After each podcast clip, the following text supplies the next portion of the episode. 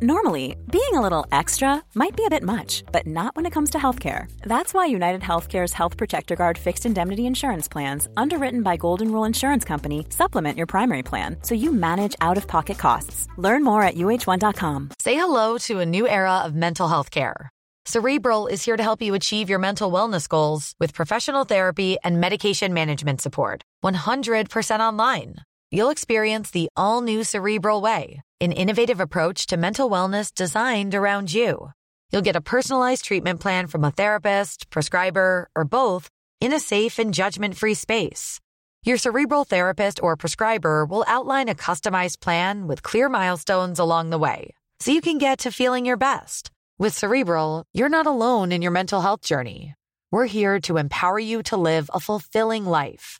So take that first step towards a brighter future and sign up today at cerebral.com slash podcast and use code ACasts to get 15% off your first month. Offer only valid on monthly plans. Other exclusions may apply. Offer ends July 31st, 2024. See site for details.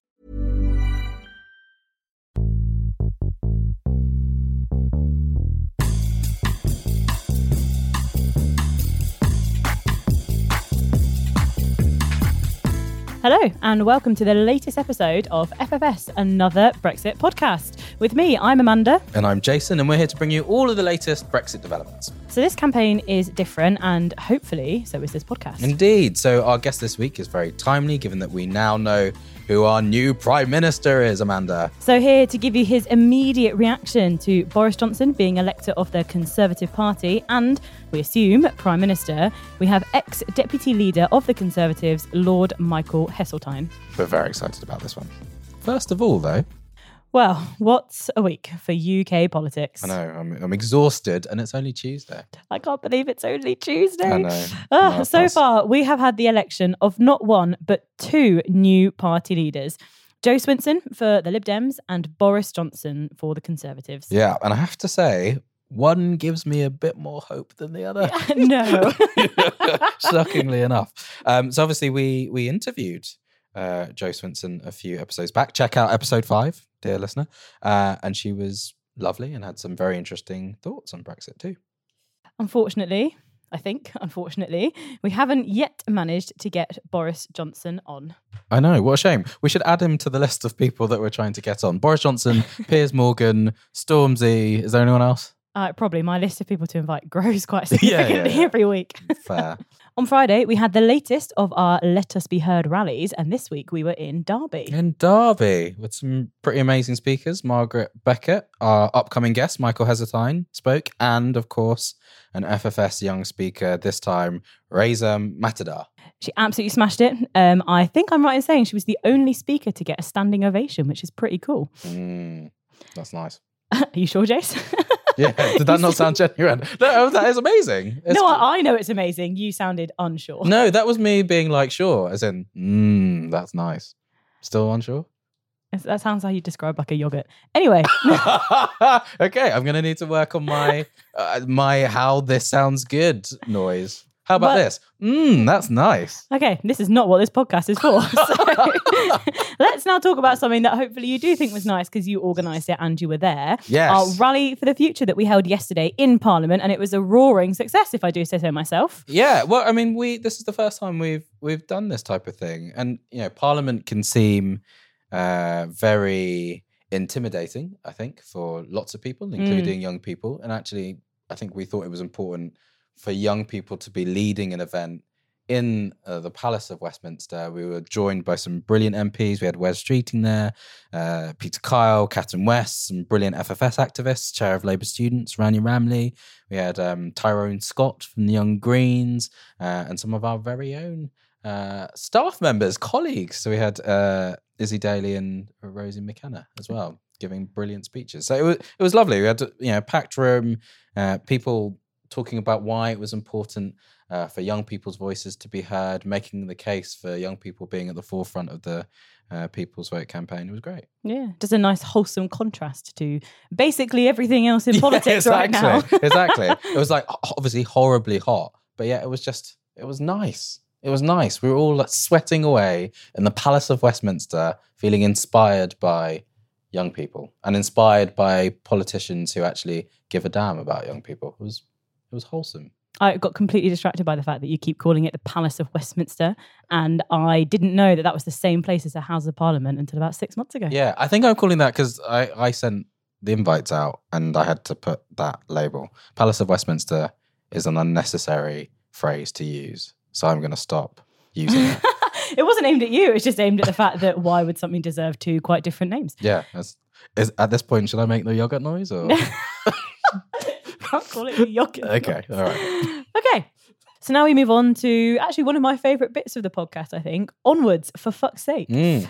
Unfortunately, that means hurtling towards a no deal Brexit because, doubly unfortunately, Boris Johnson is now officially pretty much going to be our prime minister. And that just means a no deal Brexit is ever more likely. Yeah, devastating our country for decades to come unless we can do something about it. And obviously, despite the fact that Boris Johnson wants to say that that's the, what the country voted for in 2016, it's 100% not what the country voted for Yeah. in 2016. It couldn't be. It couldn't actually be further away from what people voted for. Yeah. Anyway, as a result of that, I personally, and I think Jason will probably agree with me, think that if it wasn't obvious already that uh, people's vote was literally the only way forward, Mm. it definitely is now. And we haven't given up quite yet, have we, Jason? No, we haven't. And I guess the the key thing is we could easily feel exhausted by an exhausting process and an exhausting man now in number 10. But now is not the time to get tired. We've got to get fired up and angry and we've got to work together to to change things. You said that while slumping back in your chair, looking Yeah, pretty know. exhausted. I, sou- I felt like I sounded more tired after. We've got to fight. No, we've got to fight. We've got to fight, and we've got to we've got to do something. So, I mean, if people want to get involved in what I think is going to be a pretty hectic, uh, well, a few weeks, let alone a few months, go to ffsakes.uk and have a look. Yeah.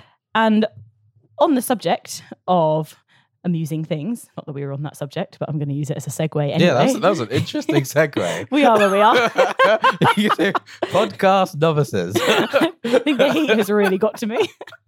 um, every week we hand out an FFS award to someone, something, or a collection of people. And this week, the delightful Jason Arthur is going to give us Mm. his hot take. right. So my hot take is this: it's not going to be Boris Johnson. That would be the obvious Yeah, fair uh, play. award winner. The award winners. I'm looking at you, Matt Hancock. I'm looking at you, Amber Rudd. Uh, and I'm also looking at you, Tobias Ellwood.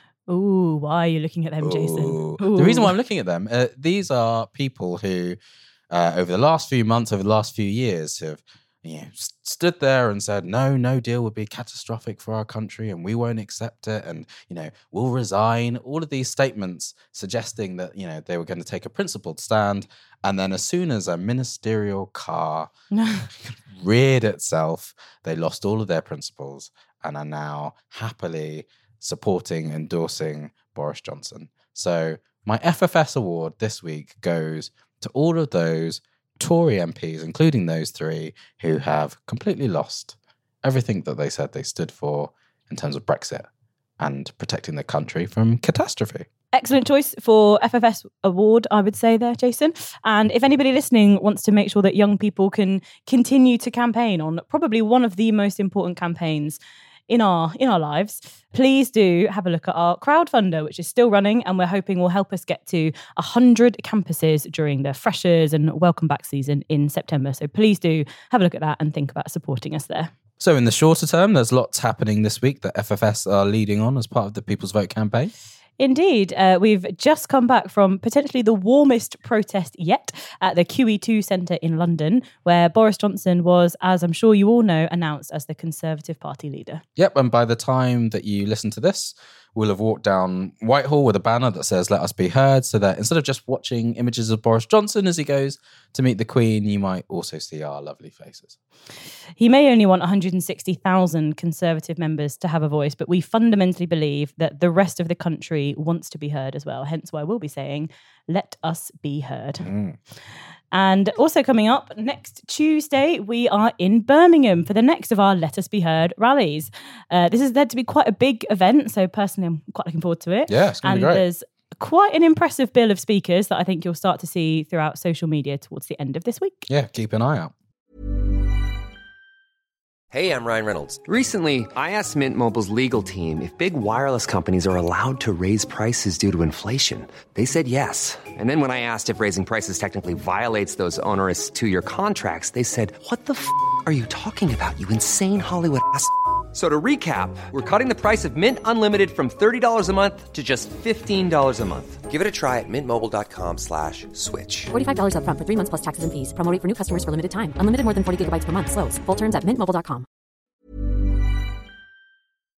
So we are very excited to welcome onto our humble little podcast a man who needs little introduction, but we're going to give him one anyway. A Conservative Member of Parliament for over 50 years and a key member of both Margaret Thatcher's and John Major's administrations, rising to be Deputy Prime Minister under the latter, and an all round political titan and leading supporter of the People's Vote campaign. So welcome, Lord Heseltine. Welcome. Thank you very much. So just to, I guess, begin, today is obviously a big day. Boris Johnson is going to be our next Prime Minister, leader of the Conservative Party. And so it'd be great to know your thoughts on that and I guess his willingness to impose a no deal on the country if he's unable to get a deal with Europe. I have two reactions to Boris's uh, accession to number 10.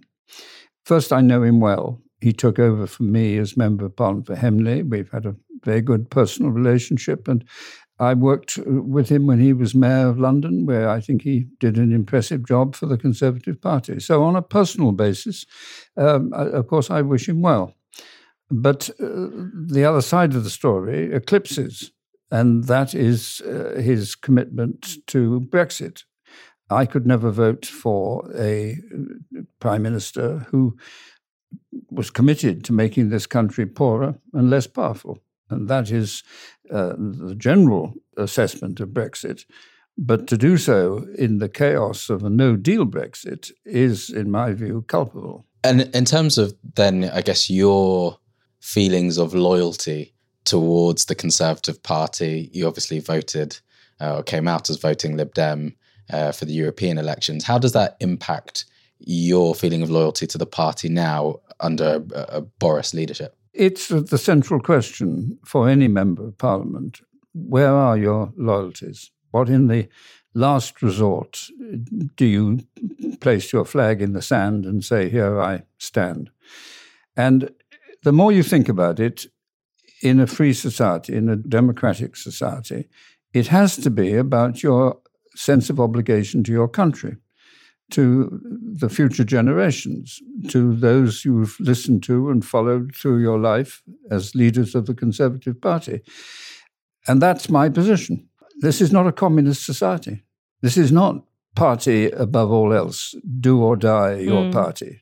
The party is a vehicle through which you express your own morality, your own convictions, your own energies. And in the main, of course, there were compromises. The real world is we're not divided into two groups of 13 million people with identical views. Uh, so there are, of course, compromises. But uh, on a, such a, an issue of national self interest, there cannot be a compromise. And so my loyalty to the country is the one that, in the end, is where I place my stand. And on that question of loyalty, do you think it's because of loyalty to the party that more conservatives, maybe kind of who are like yourself, aren't willing to call out quite how bad a hard Brexit and in particular a no deal Brexit would be? There's no doubt about that at all. Mm. I see people arguing for the Conservative Party, voting in Parliament for Conservative whip, who I know perfectly well disagree with the policies they're voting for. Mm. They put their party loyalty first. Sometimes they put their careers first. Sometimes they put their constituency interests first. Each of us has to make that decision. Where, in the end, do you owe your loyalty? And I don't need to repeat myself. My loyalty is to my judgment about British self interest.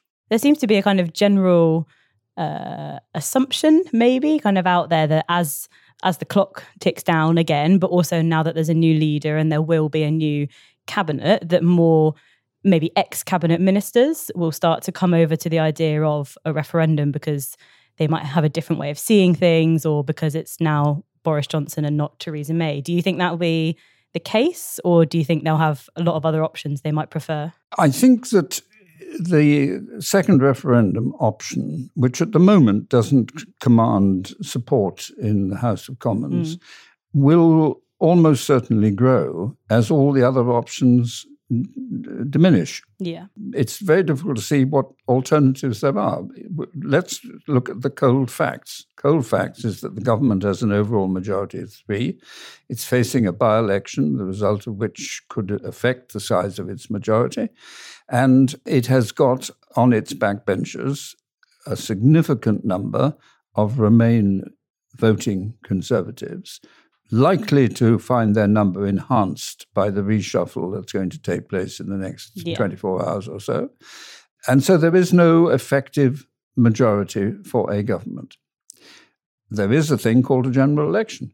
But if you look at the polls, you basically have got four groups more or less equal at about a quarter. Yeah. And it's almost impossible to see how, in that configuration, there can be a result from any general election that would change the broad position of stagnation that we have at the moment.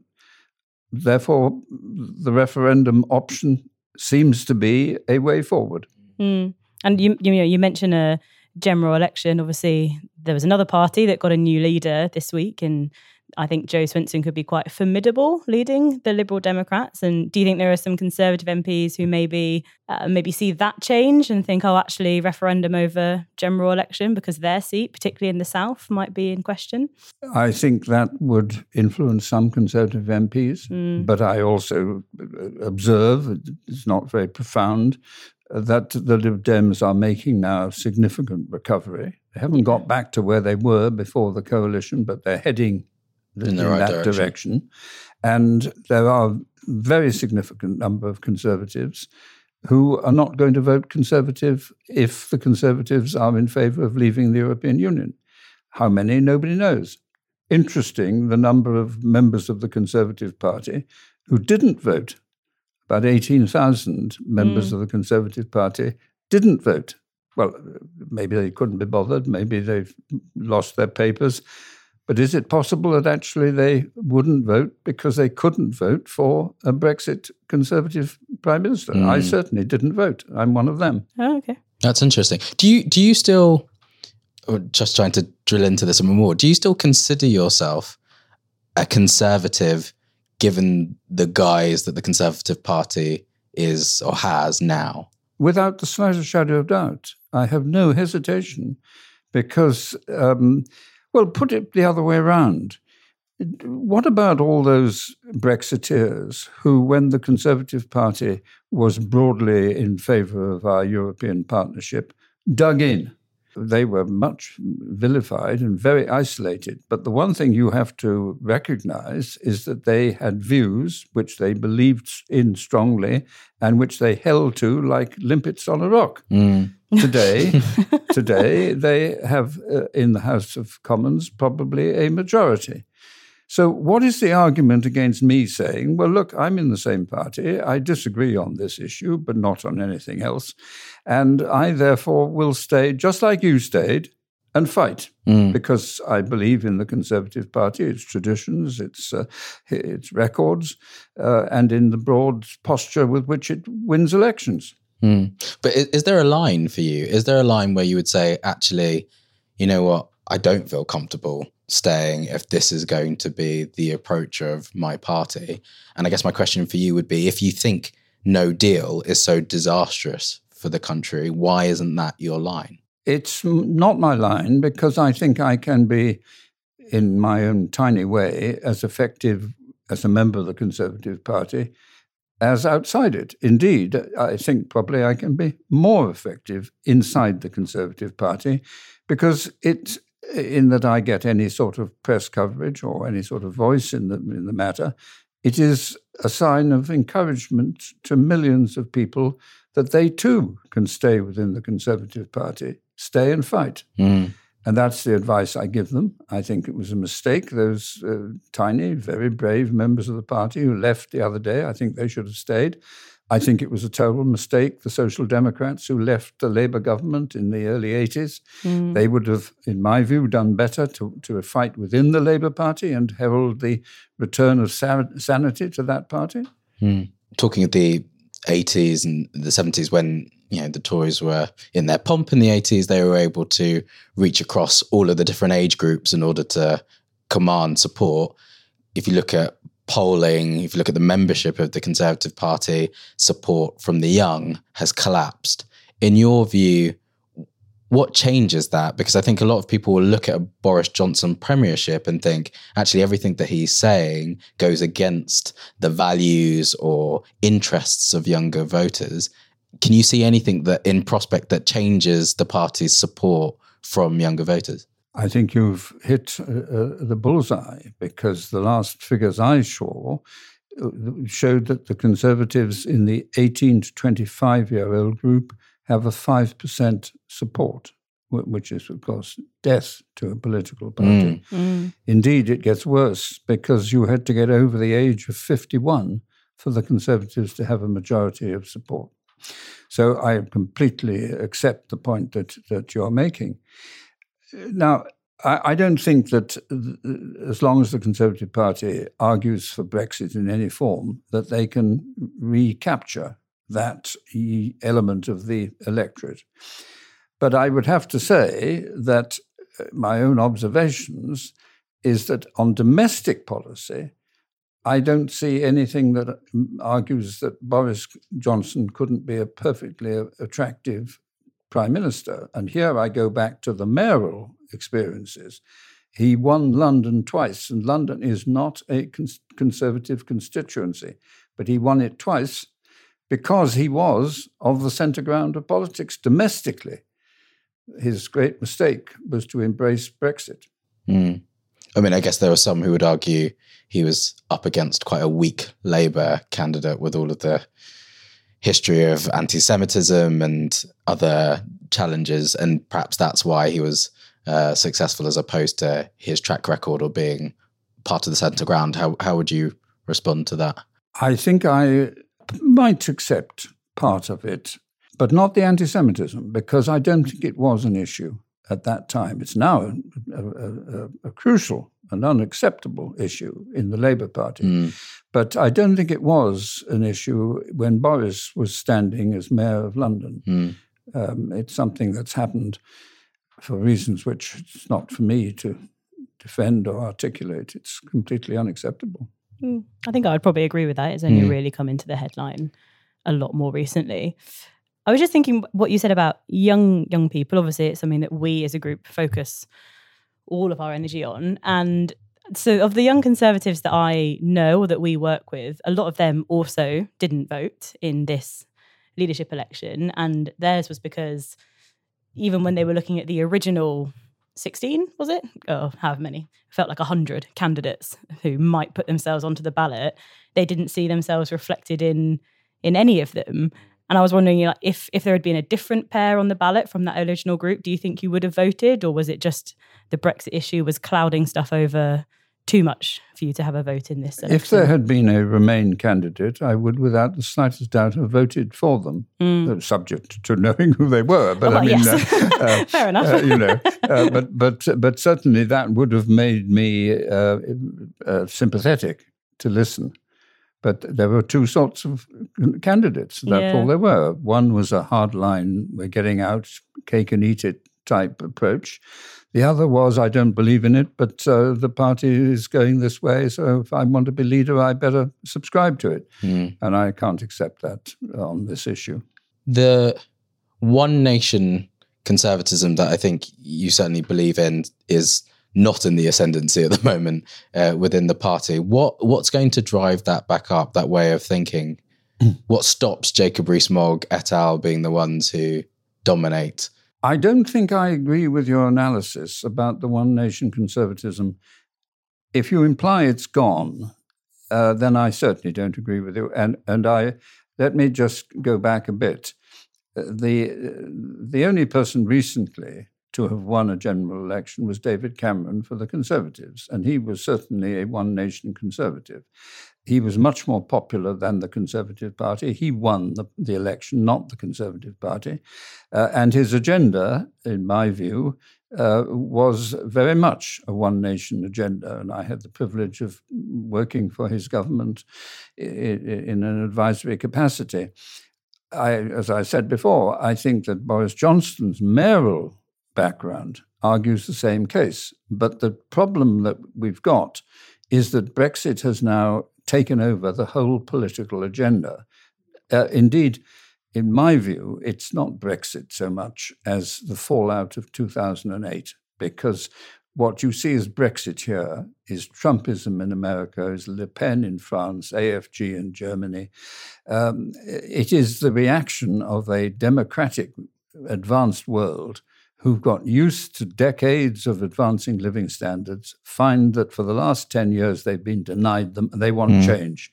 And the easy change, the one that is the, the, the populist uh, weapon, immigrants, bureaucrats, foreigners. And if you can package that, that's what Trump does, it's what Le Pen does, it's what Mr. Farage does, then you have a toxic uh, agenda.